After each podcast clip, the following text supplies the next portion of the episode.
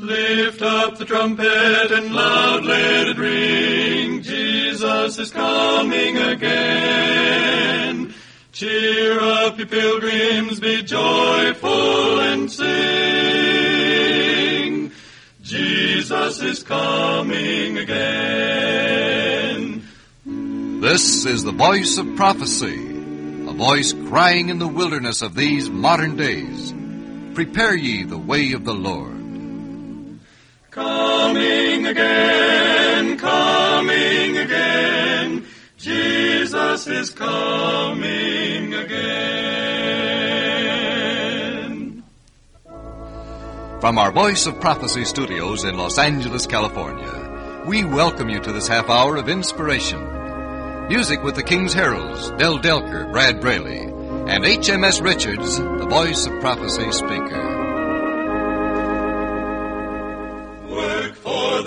Night is coming. Work through the morning hours. Work while the dew is sparkling. Work mid springing flowers. Work when the day grows brighter. Work in the glowing sun. Work for the night is coming man's work is done. Work for the night is coming. Work through the sunny noon. Fill brighter stars with labor. Rest comes sure and soon. Give every flying minute something to keep in store.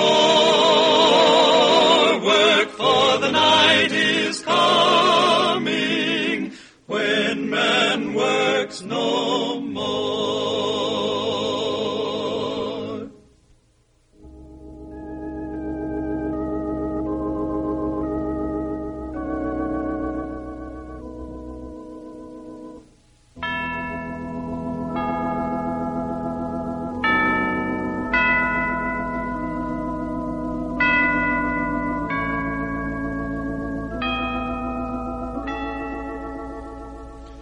Our Father which art in heaven, we thank thee for thy mercies which are new to us every day, and for thy goodness in Jesus Christ. Bless us, we pray, as we proclaim thy word this day, for we ask it in his name. There is a place of quiet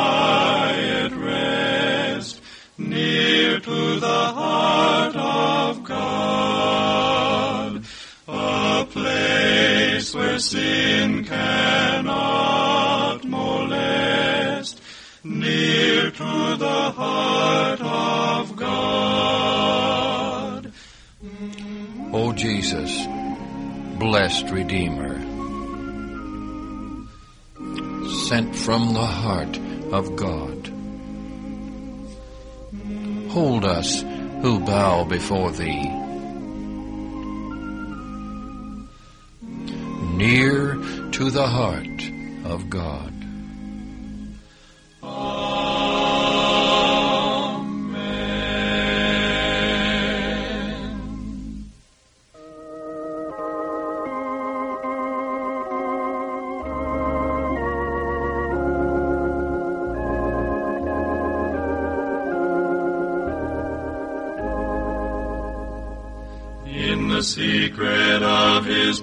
Presence, how my soul delights to hide.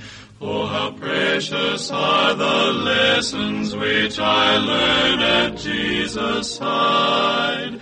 Earthly cares can never vex me, neither trials lay me low. For when Satan comes to tempt me, to the secret place I go. To the secret place I go. Would you like to know the sweetness of the secret of the Lord. Go and hide beneath his shadow, this shall then be your reward. And whene'er you leave the silence of that happy meeting place, you must mind and bear the image of the Master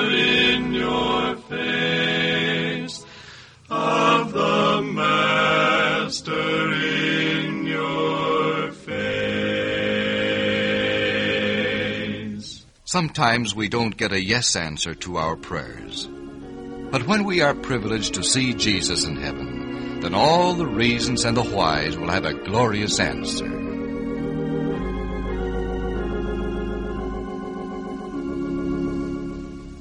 Has your heart's deep longing been denied? Though you walk with Jesus at your side, beyond the sunset to the home he doth prepare. For heaven holds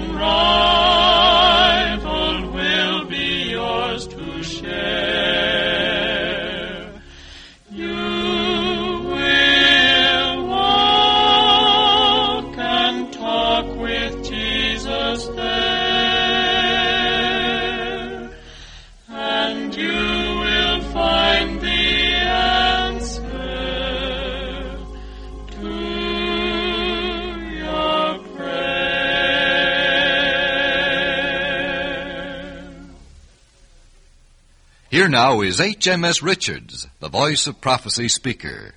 His subject, The Man at the Window. There he was at the window.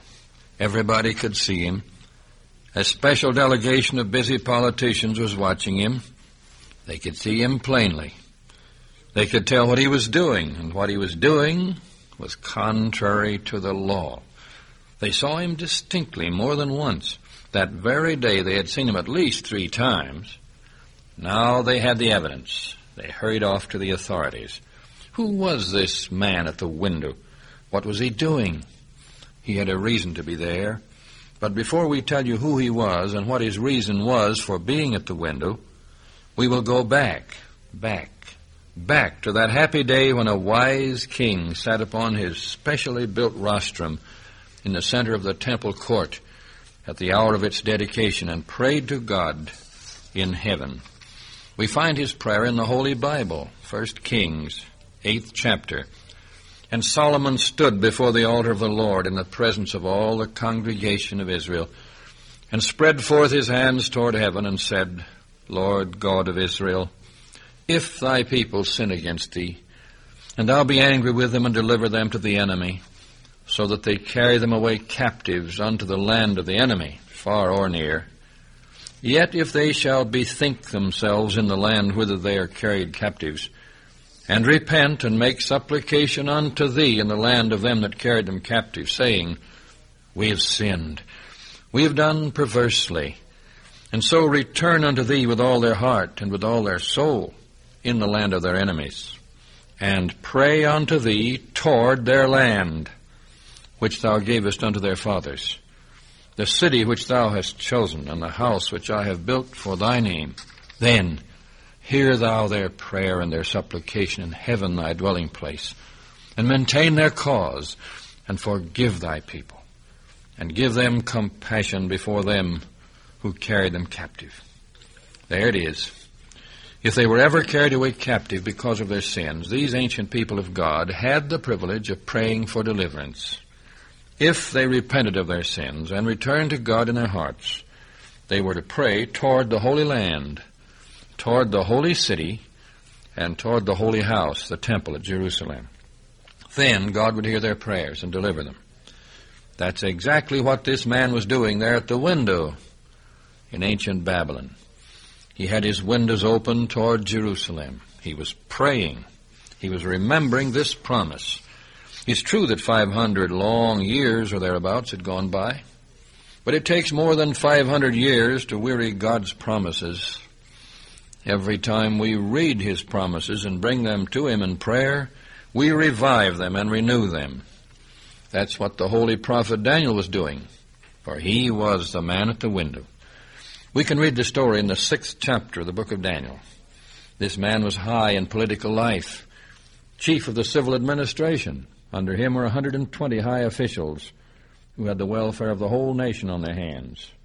These men were jealous of this servant of God. They desired to humiliate him, to drag him from his high position, to usurp his authority. But they were certain of one thing.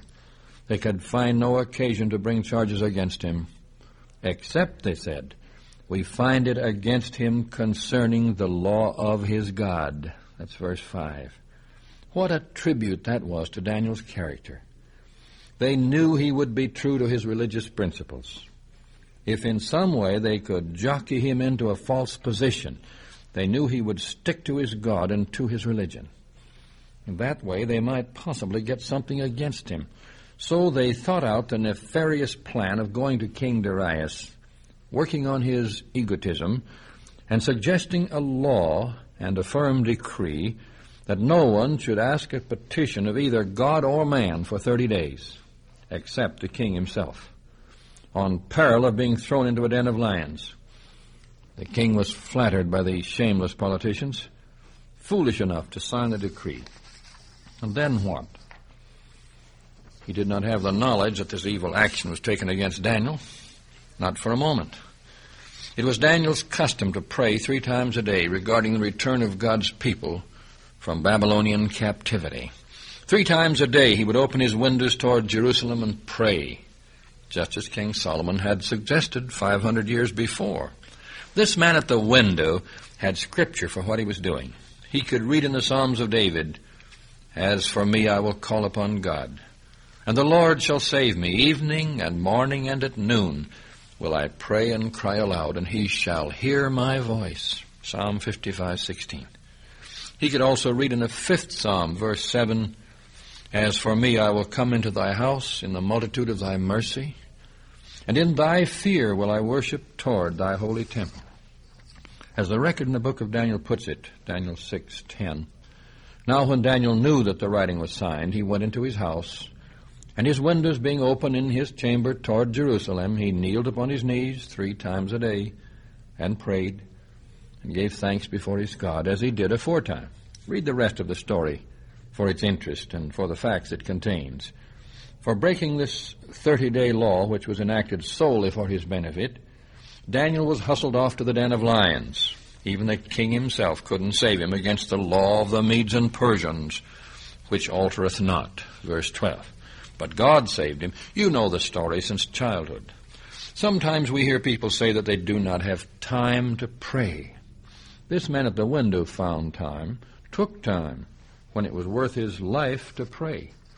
What a lesson for us. How can a preacher amount to anything who doesn't actually pray. He may talk about praying, read about praying, dream about it, even weep about it, but if he doesn't pray, he'll have no power.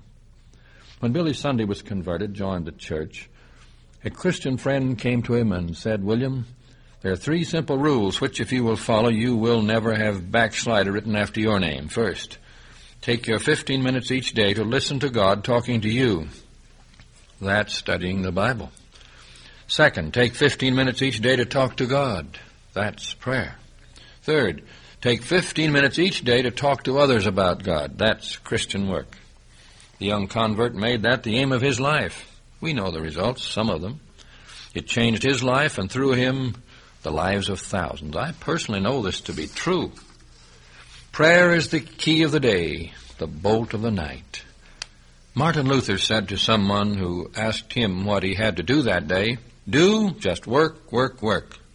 Then he added, I'm so busy that if I did not spend two or three hours each day in prayer, I couldn't get through the day. If I should neglect prayer but a single day, I should lose a great deal of the fire of faith. Are you that busy? The busier you are, the more you need to pray. D.L. Moody once said, Every great movement of God can be traced to a kneeling figure. And friends, we need kneeling figures today. I can think of just one field where there's need for thousands of kneeling figures. People praying that God will open the way in radio for His message to go to millions who cannot now hear the word. Will you not join us and pray about this? And to all such we say, Ye that make mention of the Lord, keep not silence. Isaiah 62 6. The prophet Daniel knew by the study of the prophecies of Jeremiah and others that the time had almost come for God to fulfill his promise for the return of his people to the Holy Land. And he began to pray that the promise might be fulfilled quickly. Why should we not pray that God's promises might be fulfilled? God desires his people to be interested enough in his affairs to pray for the fulfillment of his word and his promises. This man at the window was a Bible believing servant of God. In prayer, he turned his face to the far off land of his childhood, a land which he no doubt never saw again, but which thousands of others did see in answer to his prayer. He even prayed when the law of the land made it dangerous to pray in public. By doing this, he boldly but quietly and humbly declared that no earthly power has a right to interpose between the soul and its God. There, before anyone who cared to watch, he upheld the principles of religious freedom, yes, religious liberty. In spite of all his afflictions and the schemes of his enemies, God gave him deliverance. From this story of the man at the window, we may learn that in seasons of trial and gloom, God's children should be just what they were when their prospects were bright with hope and their surroundings all that they could desire. Daniel in the lion's den was the same Daniel that stood before the king as chief among the ministers of state and as a prophet of the Most High. A man whose heart is stayed upon God will be the same in the hour of his greatest trial as he is in prosperity, when the light and favor of God and of man beam upon him. Faith reaches to the unseen and grasps eternal realities. The man at the window, looking out over the Euphrates River toward the vast stretches of the desert beyond, was praying not only for himself, but especially for others. And as Bishop Edwin H. Hughes puts it, we need to be praying for others today. The lacking note in Protestantism, he says, is the intercessory note, the pleading note, praying for other people. Do you pray for others? Here at the Voice of Prophecy, every Thursday morning, we have a special intercessory prayer for others in which all of our workers join. And we invite you who hear this broadcast to join us on Thursday mornings in this worldwide intercessory prayer for all those you know to be in need, for the work of God in the world, for the peace of the earth, for the finishing of the gospel message. The man at the window gives us a lesson. Think of how the Christian preachers in the world could stir millions of hearts if millions of people were praying for them.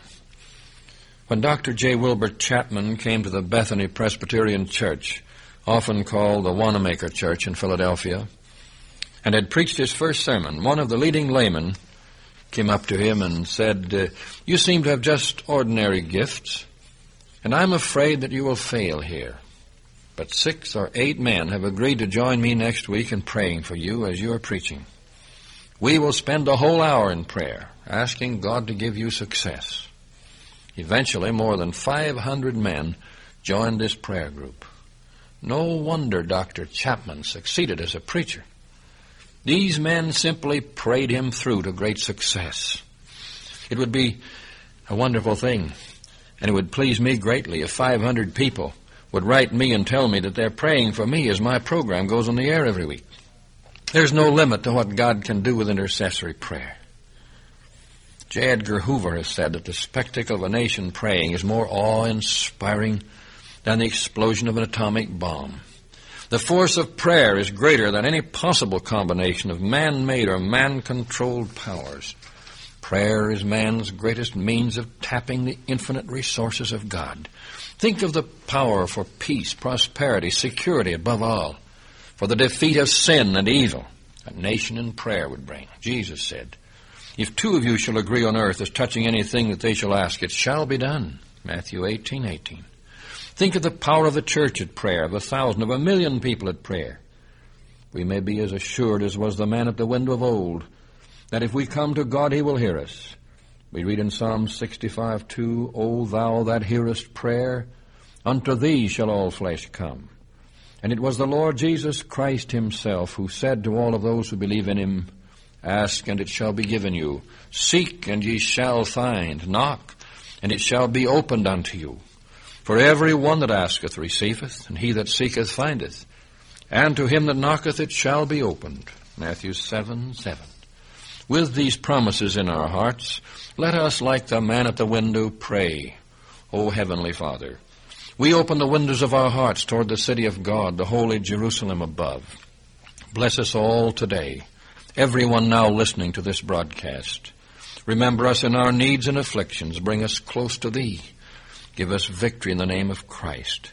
Build us up in the most holy faith. Send Thy gospel to earth's remotest bounds.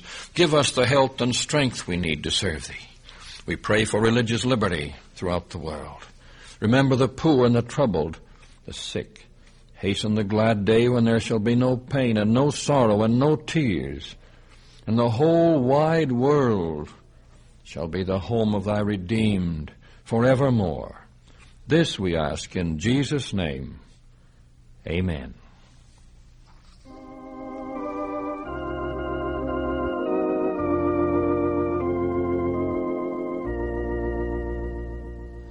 There's a light sky, there's a sweet by and by, when you take it to the Lord in prayer.